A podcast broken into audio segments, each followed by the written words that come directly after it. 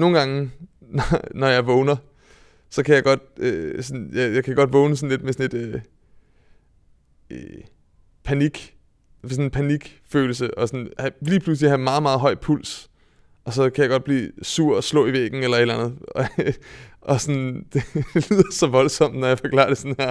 Men sådan, jeg, jeg har vågnet op før, og det første jeg sagde var, det sagde jeg højt ud i lokalet, fuck dig, og så slog jeg i puden fem gange. Og jeg kan, jeg kan ikke huske, hvorfor det var. Men det, det, det er inden for de sidste par måneder, at det skete.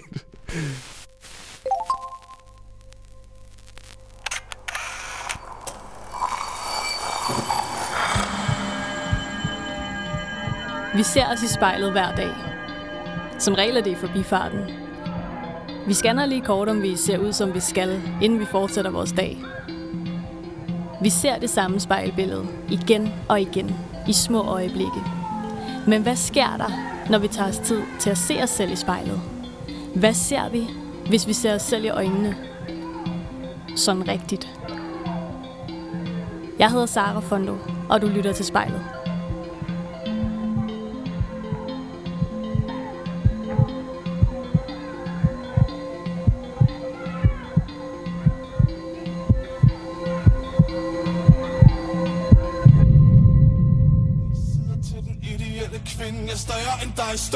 Dem, større end hende. Sveder bare, græder ikke.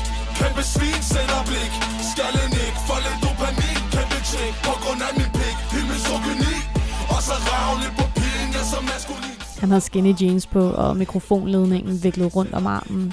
Mens han springer rundt på scenen, som havde han lige kværnet en cocktail af Ritalin og Red Bull ude bagved. Inden for de første 20 sekunder af sin optræden har han smidt trøjen, så han står der i barkasse, mens ord som kæmpe pik og helt misogyni fosser ud af hans mund i en ekspressiv og eksplosiv udladning. Og der sidder jeg på min plastikstol i Amager Bio til en coronavenlig koncert, mens jeg mentalt moshpitter til den her vanvittige vredesmanifestation af et menneske. Det her var mit første møde med rapperen Sang Delarge. Og lige siden har jeg haft lyst til at spørge ham, Hvorfor er du så vred? Så det har jeg tænkt mig at gøre i dag, når han skal i spejlet. Ni sider til den ideelle kvinde Jeg større end dig, større end dem, større end hende Sveder bare, græder ikke Kæmpe svin, sender blik Skallen ikke, for lidt dopamin Kæmpe tjek, på grund af min pik Jamen, øhm, Sebastian, vi er på Akademiet for Scenekunst. Og lige nu så står vi i studie 5. Og hvorfor gør vi det? Øhm, jeg har bare brugt enormt, mange, enormt meget tid i det her lokale. Altså, det var et sted, jeg startede øh, i en lidt nederen periode i mit liv, hvor jeg var bartender, og jeg brugte rigtig meget tid øh, om natten på at være fuld, og ikke have det særlig godt. og så øh, startede jeg her, og det var som om, at jeg havde ikke lavet musik i halvandet år, og så blev det ligesom sådan sat på ny, og så kom der en helt anden arbejdsmoral, fordi man mødte en masse øh, meget, meget dygtige folk, øh, og der var, der var ligesom lige pludselig en, en rytme i, at man øh, stod op, og så lavede man musik, og man lavede noget kreativt, man følte, man fik noget ud af dagen. Så når du tænker tilbage på, når du var herinde i Studie 5, altså hvad, hvad lavede du? Altså der er jo et trommesæt her, og der er en computer, stor computer herover, og der er keyboard her, og sådan, hvordan, ja, hvordan udfoldede du dig? Ja. Øhm, altså jeg, brugte, jeg har brugt rigtig meget tid med en, en guitar, fordi der, der var ligesom en periode, hvor jeg var sådan, jeg skal spille jeg spiller støjrock, og det var meget sådan, jeg spiller støjrock, og jeg er en enmands, enmands band, der spiller støjrock. Så jeg brugte rigtig meget tid bag de trommer der, og, og lavede øh, forskellige riffs, og øh, sidde og kogt rundt med at mixe numre for første gang, fordi jeg ikke var så god med en computer til at øh, bruge musikprogrammer og den slags. Og det har det her lokale ligesom, som ligesom var stort og bredt, og der var noget luft. Og det, jeg var en af de eneste, der godt kunne lide at være herinde, fordi det var så stort. Hvor de andre, som var mere vant til at bruge en computer, kunne godt lide at være inde i de andre studier, for det var meget mere til det elektroniske, og de sad og nørklede med en computer. Og jeg kunne ligesom løbe rundt, og når jeg optog vokaler, så løb jeg også rundt i lokalet med en håndholdt mikrofon og sådan nogle ting, så man ligesom kunne råbe og få ting ud på den måde. Og det var også øh, herinde, jeg kan huske, at jeg optog øh, Hofnar, et af mine, et af mine sange. øh, optog vokalerne til den første gang. Og min ven Tristan, han kom ind, og så var han sådan, det er mega mærkeligt, det der. og han er sådan en rigtig old school hiphopper. Øh, et old head, om man vil. Og han kom ind og var sådan, altså, du kan godt, du kan godt rappe sådan der, det er bare mega mærkeligt. Du skal bare vide, det er mega mærkeligt. og så, og det har jeg sådan ligesom holdt ham ved siden, at jeg sådan spørger ham om ting er mærkelige og sådan noget. Og det er bare sådan en minde, jeg har herindefra. Sebastian, skal vi, skal vi sætte os foran spejlet? Fordi at, øh, det er jo det program, vi er ude på. nu bliver det sikkert. Ja, nu bliver det rigtig seriøst.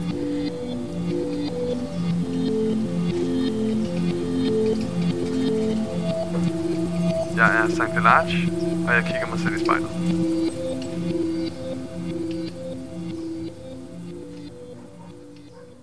Nu sidder vi her i øh, det lidt øh, sådan større studierum. Jeg har sat et øh, bordspejl foran dig. Og det, der skal ske nu, det er jo, at du skal i spejlet. Så du skal sidde her det næste gode stykke tid, og så skal du simpelthen kigge på dig selv. Hvordan har du det med det?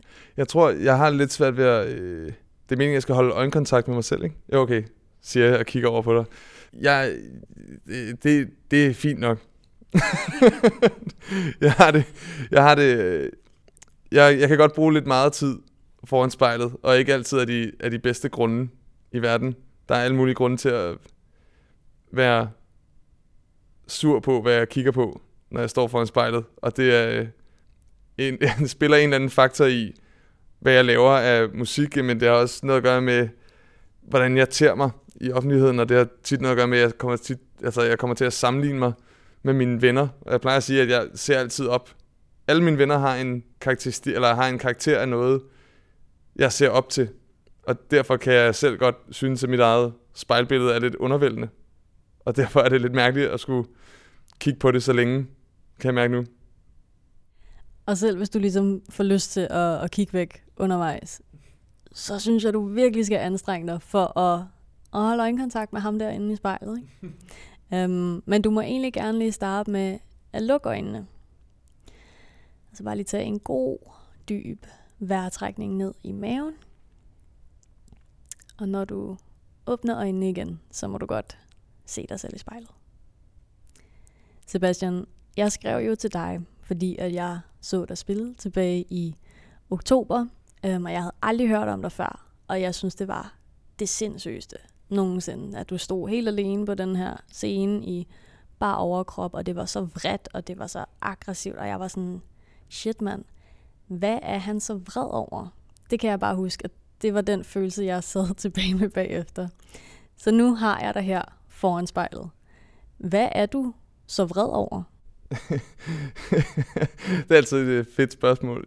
Øh, jeg kan være vred over... Øh, det lyder som om, jeg overhovedet ikke er vred. Altså, øh, det er også et problem, jeg havde en god dag i går. Det er ikke så godt. Øh, jeg øh, kan være vred over øh, ting, der ikke er fair. Og mennesker, der ikke behandler hinanden ordentligt. Og det kan betyde mange ting. Der er meget, øh, jeg tænker meget over moral, og hvad det vil sige at være et godt menneske. Og det er også tit det, øh, musik jeg laver, altså det, det, det handler om, øh, på den ene eller den anden måde. Jeg øh, forsøger at, øh, at lave nogle portrætter af nogle ikke så gode mennesker. Tit, øh, tit også nogen, jeg, jeg deler nogle karaktertræk med, fordi jeg ikke nødvendigvis, uanset hvor meget jeg kan preache, hvad det vil sige at være et godt menneske, så ved jeg ikke, om jeg selv er det. Og det er også noget, jeg kan være vred over. Så når du tænker over, altså hvad et godt menneske er, hvad er det så for en sådan definition, du har af det? Der, er- det første, jeg kommer til at tænke på, det er et menneske, der kan sætte, sætte andre foran dem selv.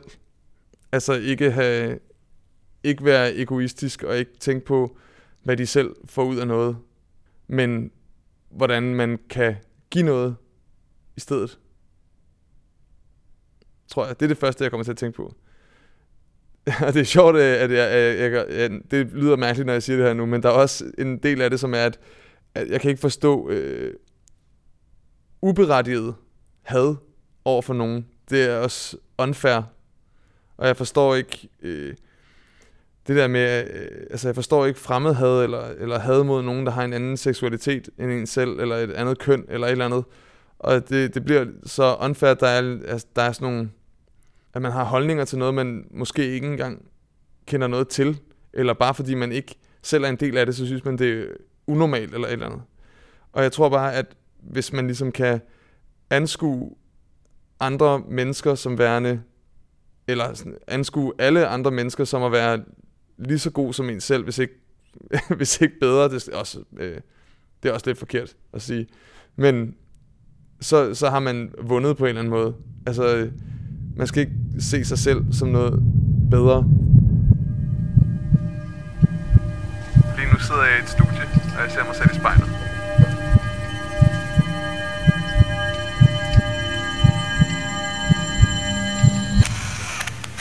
Og Sebastian, da jeg spurgte dig ind til, hvad din sådan allerstørste udfordring er, så sagde du selvhed. Hvor kommer det her selvhed fra? Der, øh, jeg synes, at jeg er sådan lidt... Øh, jeg synes selv, jeg er lidt af en egotripper. Og bare det, jeg tænker så meget på, hvorvidt jeg er en egotripper eller ej, er nok måske et øh, eksempel på, hvorfor jeg er det. Fordi så bruger jeg bare tid på at tænke på mig selv. Og det der med at tænke rigtig meget over, hvad jeg, hvad jeg gør og siger, og der er alle mulige ting, som man kan, man kan være helt ligeglad med, at andre gør. Men hvis jeg selv gør det, så sidder jeg og slår mig selv oven i hovedet med det. Så hvad er det for ting, der kan få dig til at, at, at give dig lyst til at slå dig selv oven i hovedet? Det er bare sådan noget med at have, altså, hvis man nu har fyldt meget i et rum til en fest, eller i en gruppesamtale, eller et eller andet, at man tager, at jeg, at jeg kommer til at tage meget opmærksomhed fra folk, fordi jeg er en energisk dude, og jeg er meget snaksalig, så øh, kommer jeg til at, at, at tage opmærksomhed, og det er ikke altid, fordi jeg, jeg prøver på det, eller tænker over det i momentet, men jeg kommer bare til at, at øh, enten tale over mig, eller prøve at tale ind i emner, jeg egentlig ikke har noget fornuftigt at sige om, eller et eller andet, og jeg tror måske, at jeg har sådan et øh, lidt for klassisk øh, mellembarn gen med, at, at man har sådan en se mig mentalitet omkring ting, om man så ved det eller ej, eller har lyst til at indrømme det. Men det, det er bare noget, jeg tænker meget over, og jeg kan virkelig have dårlig samvittighed øh, om, om moralske tøvmænd, om jeg så har været fuld eller ej. bare ved at have været i et lokale sammen med andre mennesker end mig selv. Men er der nogensinde nogen, der rent faktisk altså har beklaget sig over, at du måske fylder lidt mere end, end dem? Der har i hvert fald været kommentarer. Altså, der, der, der er folk, der sådan har sagt til mig, sådan, øh, det er egentlig vildt, hvor meget du snakker, eller der er forskellige ting. Øh, det, det er ikke sådan, folk sviner, ikke, sviner mig ikke til, eller siger fra over for mig i forhold til min opførsel eller et eller andet. Det har jeg i hvert fald ikke rigtig oplevet. Men det, det er jo også bare sådan en, det er sådan et lille eksempel. Det kan være mange ting, man har kommet til at, at gøre. Ikke sådan store ting. Altså, det er ikke fordi, jeg har slået nogen ihjel eller, eller noget, men det er bare, der er større ting, end at have fyldt noget i et lokale, der kan, der kan gøre mig vred på mig selv. Men kan du prøve at beskrive den følelse, eller de her sådan, moralske tømmermænd, der så ligesom kan, kan fylde dig op efter ja, at have fyldt for meget. Hvordan har du det her? Jeg tror, altså jeg... Øh, nogle gange, når jeg vågner, så kan jeg godt, øh, sådan, jeg, jeg kan godt vågne sådan lidt med sådan et øh, øh, panik, sådan en panikfølelse, og sådan, have, lige pludselig have meget, meget høj puls, og så kan jeg godt blive sur og slå i væggen eller et eller andet. Og, og sådan, det lyder så voldsomt, når jeg forklarer det sådan her. Men sådan, jeg, har, jeg har vågnet op før, og det første jeg sagde var, det sagde jeg højt ud i lokalet, fuck dig, og så slog jeg i puden fem gange. Og jeg kan, jeg kan ikke huske, hvorfor det var. Men det, det, det er inden for de sidste par måneder, at det skete. Det var sikkert noget med, at jeg var fuld på en hverdag, hvilket gjorde, at jeg kom for sent øh, til et eller andet. En aftale, og det er bare, hvis der er en ting, jeg opdrager til, så er det, at man overholder sine aftaler. Og så har det sikkert været noget med det. at Jeg ligesom bare med det samme har kunne se et eksempel på, hvorfor jeg har gjort noget forkert. Og så har jeg været mega sur. Og det er ikke sådan en, det er ikke sådan en, åh oh, nej, jeg har så ondt af mig selv, eller et eller andet. Det er bare sådan, her, kæft, hvor er det dumt. Du er sådan en fucking idiot, Sebastian. det, er sådan, det er bare den ene ting, man skal kunne, kan du ikke finde ud af.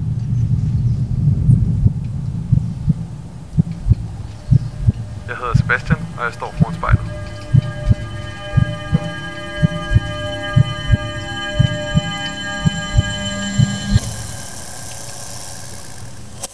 Og jeg ved, at den her, øh, eller at det her øh, selvhed øh, også har haft et, et ydre udtryk på nogle andre måder. For eksempel nogle sådan alarmer, du har sat til dig selv. Kan du prøve at, øh, ja, at fortælle, hvad har du haft skrevet til dig selv, når du bliver vækket om morgenen? Øh, jamen, jeg havde... Øh, der er stadig nogle af dem, fordi det er kun lige... Der er nogle bestemte klokkeslæt, jeg ikke bruger så meget, hvor de stadig er. Men jeg har gjort sådan en ting med, at jeg skrev på mine alarmer, øh, når de ligesom vækkede mig der klokken 8, eller hvornår det nu var, hvis man skulle i skole, så stod der, øh, så stod der fuck dig, eller du er så klam, eller et eller andet. Øh, du er røvdoven, eller et eller andet, så det er ligesom, man kunne vågne godt op med, med nogle, nogle pæne ord, som var det første, man fik sagt til sig selv om morgenen. Og det, er sådan, det strider jo ret meget imod, altså for jeg har jo en eller anden forestilling ind i hovedet om, at der er sådan noget, sådan noget positiv psykologi, hvor man, man står foran et spejl ellers, og så siger man, ej, du er så smuk, og du klarer det så godt, og altså noget. Du, du gør det komplet modsat egentlig. Hvordan, øh, hvordan kan det være? Det ved jeg ikke. Jeg tror bare, jeg kan, jeg kan, have, jeg kan have brug for det, og, sådan, og der er en, en del af mig, der nogle gange, der nogle gange når at sige til mig, at jeg, at jeg ved, hvad jeg laver. Og det kan jeg ikke så godt lide, fordi jeg har ikke lyst til at hvile ved, hvad jeg kan, eller hvad jeg, eller hvad jeg ligesom skulle tro, at jeg var god til. Eller øh, jeg tror, jeg, jeg er bange for, at hvis jeg, hvis jeg inden i ved, at jeg er god, eller god til noget, så, så er jeg bange for, at, at jeg bliver doven. Så jeg tror, at det er at, at slå sig selv lidt nedad, for at jeg så kan prøve at, at blive bedre på en eller anden måde. Og det er jo sådan, altså det er helt fysisk nogle gange, hvis jeg har... Øh, hvis jeg lige har været i dårlig humør, så kan jeg godt stille mig foran spejlet, og så sådan svine mig til. Og så sådan sige grimme ord ind i spejlet, lige inden jeg skal sove, eller lige efter jeg er kommet hjem fra skole, eller eller andet. Så hvis du skulle gøre det lige nu her, fordi du sidder og ser dig selv i spejlet, ja, har du lyst til at svine dig selv til i spejlet, som du gør, når du er alene? Jeg har siddet lidt meget, det er måske også derfor, jeg godt kan virke lidt øh, distraheret, og tænkt over, øh, at jeg synes, mit ansigt er skævt. Jeg synes ikke... Øh, jeg synes, og det er også sådan, at det er, jeg bliver set sådan lidt nede, nedefra, og det gør også, at jeg godt synes, jeg kan have sådan lidt dobbelthage, og sådan mit sådan skæve smil, og mit, øh, øh, mit ene øre er mindre end det andet, og mit ene øje er sådan lidt halvdovent. Og jeg har store fortænder og skæve, skæve tænder i undermunden. Jeg synes ikke, jeg er særlig pæn, når jeg sidder og kigger på mig selv sådan her, og det kan jeg godt komme til at tænke lidt meget over. jeg får sikkert også rynker tidligere, fordi jeg kommer til at smile så meget. ja, men øh, ja, det er måske ikke så meget en sviner, men det er bare... Jeg, ja, det har jeg faktisk ikke lyst til at gøre, bare øh, alene af den grund, at, at du er i lokalet. det synes jeg ikke, nogen skal udsættes for. Så, så hvilken forskel gør det, når du er alene? Det er jo bare, altså, det er jo bare at eksternalisere sine tanker på en eller anden måde. Jeg synes ikke, der er noget galt i, og jeg håber også, andre mennesker gør det, at man nogle gange siger ting, man har på hjernen højt. Ligesom at, at, hvis man har en sang på hjernen, og synge det i et lokal, hvis man er alene. Der er på en eller anden måde noget befriende i at være alene nok til, at ting ikke begynder, behøver at foregå inde i en, men også i det lokale, man er i. Og det, øh, det er jo bare på en eller anden måde at, at udøve det, at det bliver sagt højt, for nogle gange så kan man også høre, hvorvidt det er sandt eller usandt, når det bliver sagt højt.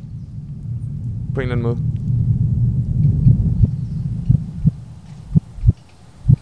Jeg kigger mig selv i spejlet. Jeg er Sankt Delarge.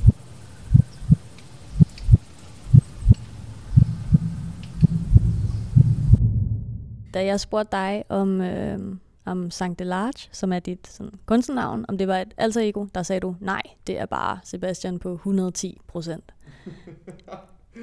ja. hvem, øh, hvem er Sankt Delarge? Altså, det er ikke et alter ego, men det er jo altså, det er alligevel en, en eller anden form for strømligning af, af holdninger, eller, eller tanker, eller øh, ja, overvejelser om, om, hvad jeg tænker på, eller ser omkring mig. Og øh, grunden til, at folk tit tror, det er et alter ego, det er fordi, at der er ligesom øh, det, jeg snakkede om tidligere med, at, at portrættere nogle karakterer, man er uenig med, eller et eller andet, gør ligesom, at folk tænker, når han er det her alter ego, som er alle de her dårlige holdninger, Men jeg tror mere, at det er sådan en måde at lave en hel masse skurke, man kan kigge på, og så sige, dem har man ikke lyst til at være. Og det er bare gjort i en jeg-fortæller, på trods af, at jeg som Sankt Delarge ikke er dem. Og hvad får du ud af ligesom at, at skrive det ud fra sådan en andens sted? Altså som om du var vedkommende. Jeg tror bare, at, øh, at øh, jeg synes, at jeg-fortælleren er et godt virkemiddel til indlevelse. Og det giver også lidt sådan et, et lag af noget satirisk at kunne portrættere det, for at, eller udstille det, for at være dårligt, eller, eller dumt, eller forkert, eller et eller andet. Og nu har jeg jo set dig stå på en scene, men det, det har lytteren jo ikke. Og øhm, kan du ikke prøve at fortælle sådan, altså fra dit synspunkt, hvordan er du, når du står på en scene? Jamen, øh, jeg er meget energisk, tror jeg. Øh, tror jeg. Jeg ved, jeg, jeg, det ved jeg i hvert fald. Det er en ting, jeg ved. jeg er meget energisk, og jeg indlever mig meget i, i øh, sangene, og, og laver fakter, der, øh, der klæder teksterne. Og, sådan. og det, jeg tror, det er både en form for skrøbelighed, der afføder det at skulle indleve sig så meget i det, fordi man står helt alene øh, på en scene og, og skal på en eller anden måde ene mand fylde et rum med alt, hvad den her sang betyder for en, uden at have nogen at støtte sig op af. Og jeg gør altid det som det første, at jeg, jeg afklæder mig, eller jeg tager i hvert fald trøjen af, fordi at jeg øh, er en lille smule blufærdig, og jeg er sådan lidt berøringsangst. Og det kan gøre, at jeg, at når jeg, når jeg ligesom tager trøjen af, så føler jeg mig ret, så føler jeg mig meget nøgen. Og det er bare noget, der skaber mere, eller øh, øh hvad hedder det, øh, som giver noget ekstra skrøbelighed til det på en eller anden måde. Og så plus, at det er jo noget, der det minder i hvert fald om rapmusik, det jeg laver. Og det her, der er rapper et rigtig dejligt eksempel på, øhm, hvor meget personer kan blive til outfits, og ikke så meget andet. I hvert fald i nogen sammenhæng. Der er rigtig mange dygtige rapper, de forstår ret, men ved det, der var en, del af hiphopkulturen, som, som giver den enormt meget op for folk, der ikke er så meget andet end et outfit. Og synes jeg bare, det var spændende at, at tage det outfit af, og så ikke være andet end et menneske uden et outfit. Og så er det ligesom en, på en eller anden måde en tom skal, de her ord kan komme ud af. Og hvad betyder det for dig at stå på en scene? Det betyder øh, enormt meget. Altså, det er et af de eneste steder, jeg ikke, at jeg ikke øh, render rundt og, og, og tænker på, hvordan jeg har det. Altså, sådan, der er noget med det der i at være i flow og energiudveksling mellem, øh, mellem en selv og et publikum, der, der er meget unikt. Og det, jeg bare føler næsten, jeg er opvokset på en scene, fordi jeg har spillet teater, siden jeg var 6-7 år gammel, og har spillet i bands hele min ungdom, eller et eller andet. Og det har bare gjort, at, at når man ligesom er kommet ned fra scenen, så er man den her knægt, jeg sidder og kigger på lige nu. og når man er på en scene, så forsvinder det lidt. Og øh, man er ikke... Altså... Øh, jeg, er bare, jeg bliver bare... Øh, jeg glemmer lidt at tænke over alle de ting, jeg synes, der er galt hele tiden, når jeg står på en scene. Og det er på en eller anden måde sådan lidt usundt, tror jeg, at jeg har sådan... jeg får sådan en ros af at være på scenen. Og det er det fedeste i verden. Det er det bedste, jeg overhovedet kan komme i tanke om, og det er det eneste, jeg har lyst til at lave hele tiden. Men det er... Igen, hvis man kigger på det udefra, så kan jeg godt høre, at det lyder som en egotripper, der ikke har lyst til at lave andet end at blive kigget på øh, og være den, der fylder allermest i et lokale. Når jeg lige har sagt, at, at jeg ikke kan lide at fylde for meget i et lokale. Men det er alligevel noget andet, når man er, når man er i scenesat på den måde, synes jeg. Der er i hvert fald ikke, nok ikke nogen, der kigger på den på scenen og tænker, han fylder meget, var Håber jeg, men øh, det skal det nok være. Og umiddelbart, så vil man jo tænke, at, øh, at man sikkert har sådan en, en opløftende følelse, efter at have stået på scenen.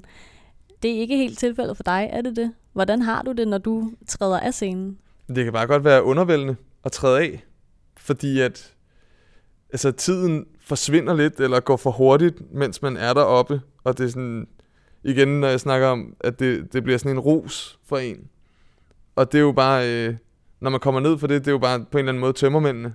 At man med det samme er mødt af, at den øh, energi, der var i rummet lige før, er forsvundet. Og det er helt bogstaveligt talt, at man træder ned fra scenen, og så er, er alting ikke, som det var lige for et øjeblik siden. Øh, og det ved jeg ikke, hvordan jeg skal beskrive. Det er bare, det er bare kedeligt på en eller anden måde. Energien er bare væk.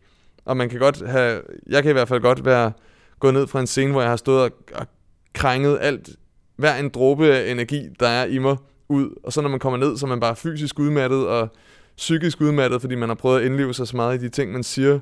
Og man er måske også lidt hæs, i hvert fald hvis man laver det, jeg laver. og øh, ja, der er bare mange ting, der pludselig falder fra hinanden igen, der lige var øh, sat så pænt sammen der. Og det er man bare ikke altid forberedt på.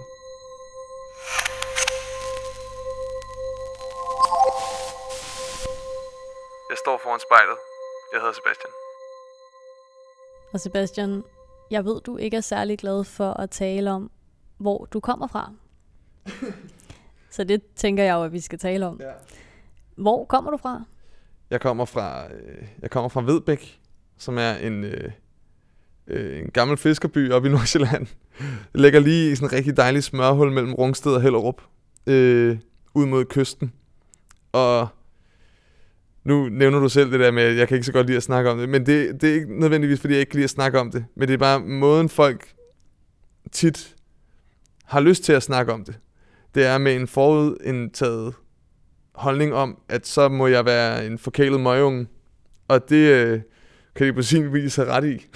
jeg er vokset op meget, altså jeg er vokset op enormt privilegeret, og enormt glad for alle de muligheder, jeg har haft ved, eller på grund af, at jeg er opvokset deroppe og, og har nogle øh, skønne forældre. Og jeg har jo på sin vis haft et rigtig, en rigtig dejlig barndom, hvor de fleste konflikter er i hvert fald kun foregået inde i mit hoved. Øh, men når folk snakker eller spørger en om det, så er der tit den der... Jeg kan huske, der var en, der sagde til mig første gang, sådan, Nå, du får Vedbæk, om, at dine forældre er advokater? Hvor man er sådan, okay, nej.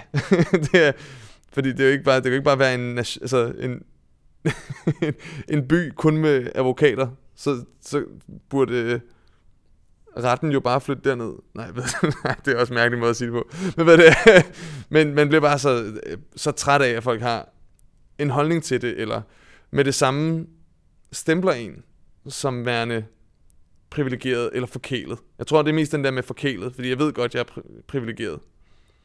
Og jeg, jeg har heller ikke rigtig følt, at jeg passede ind i Nordsjælland. Og det var altid meget sådan noget med, at øh, Sebastian hører noget mærkelig musik, eller fordi jeg lyttede til metal og emo, rock og punk og sådan noget, da jeg gik i, i folkeskolen.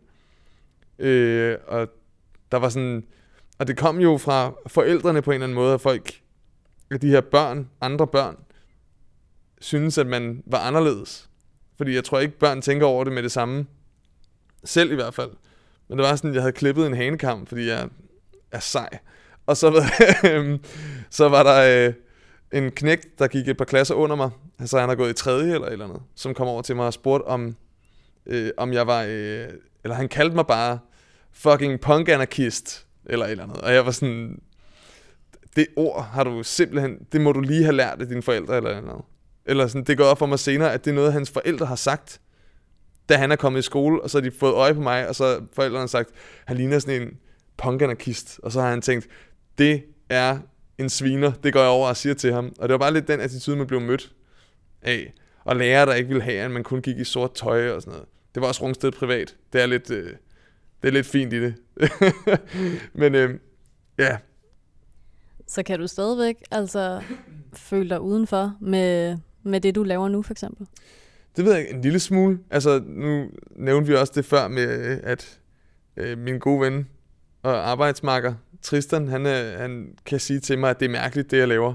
Han er ved at være lidt mere vant til det efterhånden, fordi han godt ved, hvad det er, jeg laver.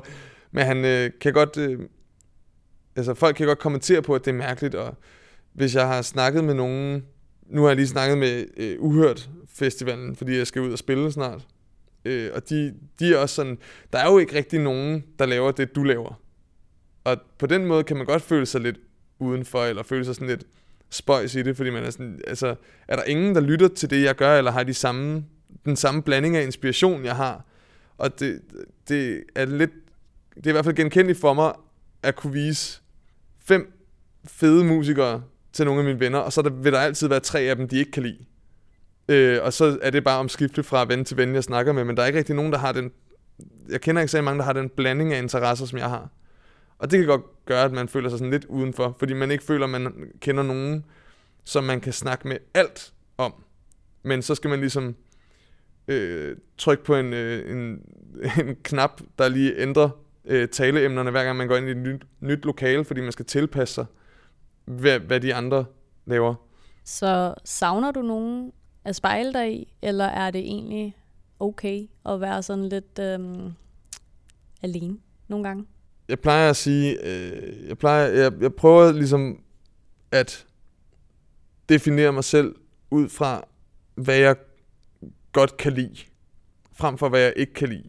Og det betyder jo bare, at det betyder også, at, at jeg prøver at vise ting frem, øh, som mine venner ikke nødvendigvis er, er glade for, eller sådan prøver at introducere dem til nogle af de ting, de ikke har været inspireret af før, og så prøver at, at dele nogle af de ting, jeg er glad for med dem, frem for at være sådan, jeg hader bare, at I ikke kan lide det her, og så aldrig snakke om det igen. Jeg prøver ligesom sådan, lidt efter lidt at, at, at blande de der ting med nogle af mine venner, men man kan godt savne, man kan godt savne nogen, som jeg ved, jeg kan snakke med, med alt om på en eller anden måde. Det, det er måske rigtigt nok set.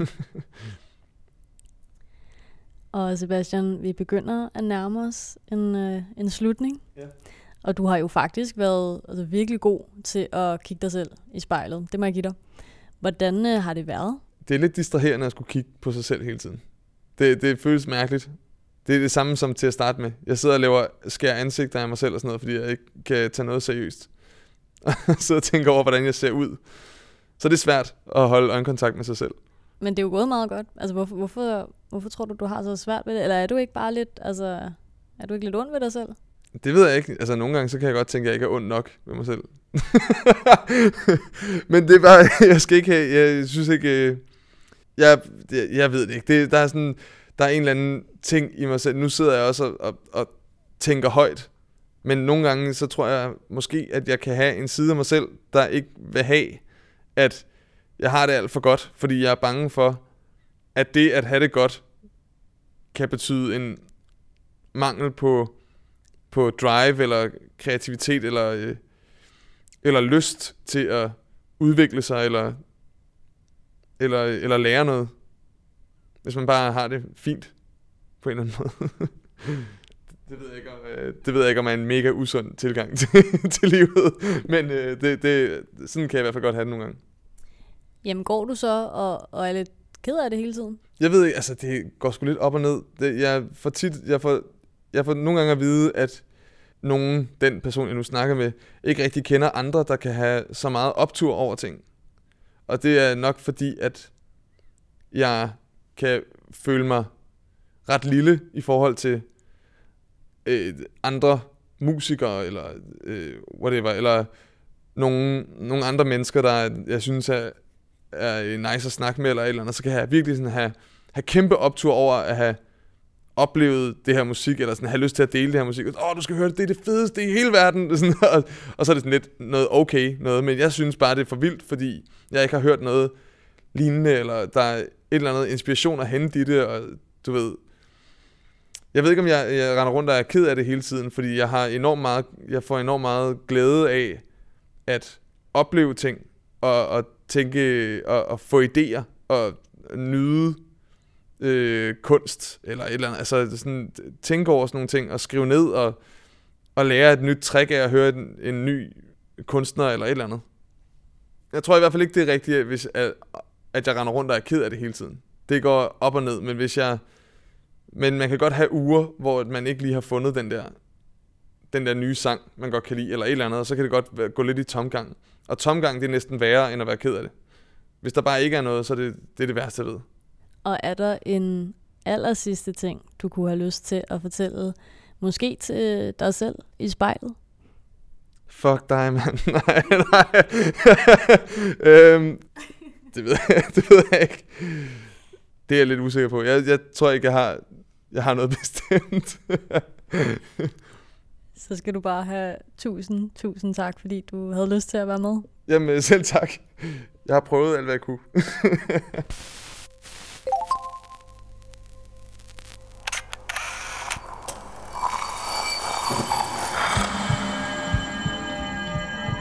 Du har lyttet til spejlet. Produceret af Kontrafej. Og klippet og tilrettelagt af mig, Sara Fondo.